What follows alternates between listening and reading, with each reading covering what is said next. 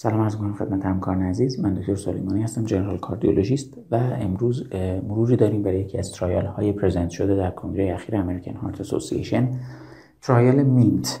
سوال central trial MINT این هست که در بیمارانی که با acute MI مراجعه می‌کنن و دچار anemia هستن یعنی هموگلوبین زیر ده دارن ما از چه استراتژی تزریق خونی باید استفاده کنیم برای جبران این anemia؟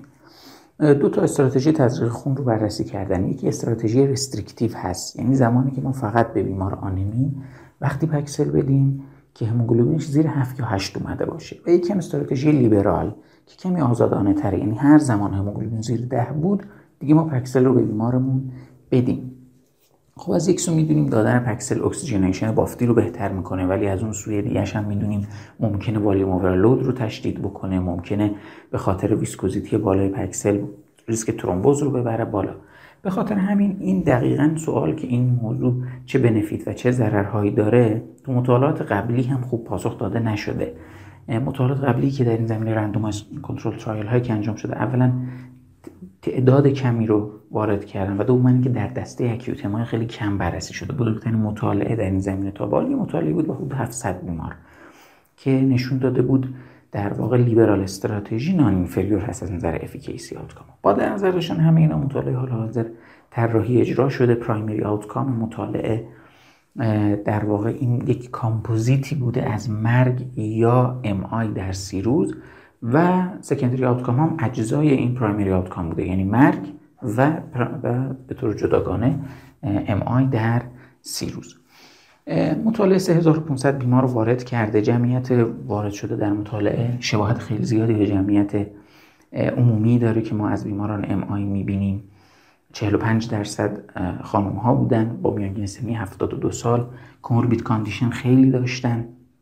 یک سوم بیماران تقریبا دچار در واقع heart failure بودن یا PCI های قبلی داشتن حدود نیمی از بیماران مبتلا به دیابت بودن و همچنین یا اینکه یک در واقع درجاتی از renal insufficiency رو نشون می‌دادن و خود اینها یک نقطه قوت این مطالعه است که نشون میده خب روی یک جمعیت representative ی انجام شده. از نظر میزان هموگلوبین و packed cell های تزریق شده در روز سوم بعد از randomization گروهی که liberal strategy داشتن حدود 1.5 میلی گرم per دسی‌لیتر هموگلوبین بالاتری داشتن ولی دونیم واحد packed cell بیشتری هم دریافت کرده بودن. اما از نظر outcome ها primary efficacy outcome مطالعه که گفتیم کامپوزیتی بوده از مرگ و MI مرگ یا MI در سی روز این در واقع primary composite outcome non-significant در اومده. با یک پی ولیوی 700 که خب همکاران عزیز اطلاع دارن دیگه همون ما در واقع پی ولیومون رو 500 در نظر می‌گیریم و 700 خب نشون میده که خیلی لبه مرزی در واقع این hypothesis مطالعه reject شده که liberal strategy بهتره. و از اون طرف confidence interval هایی هم که گزارش شده خیلی confidence interval های لبه مرزی بوده. با وجود اینکه در هیچ کدوم از این سه تا یعنی چه کامپوزیت تجمعی سی روزه و چه جداگانه هر کدوم مرگ و MI هیچ کدوم از این سه تا significant نبودن. اما نکته خیلی مهم اینه که این سه تا هر سه trend ی به نفع benefit liberal strategy نشون دادن. ولی خب از نظر آماری significant نبودن. نکته خیلی مهمی که اینجا وجود داره اینه که خب محققین مطالعه میگن شاید مطالعه ما power آماری کافی نداشته برای detect کردن این اثر مثبت.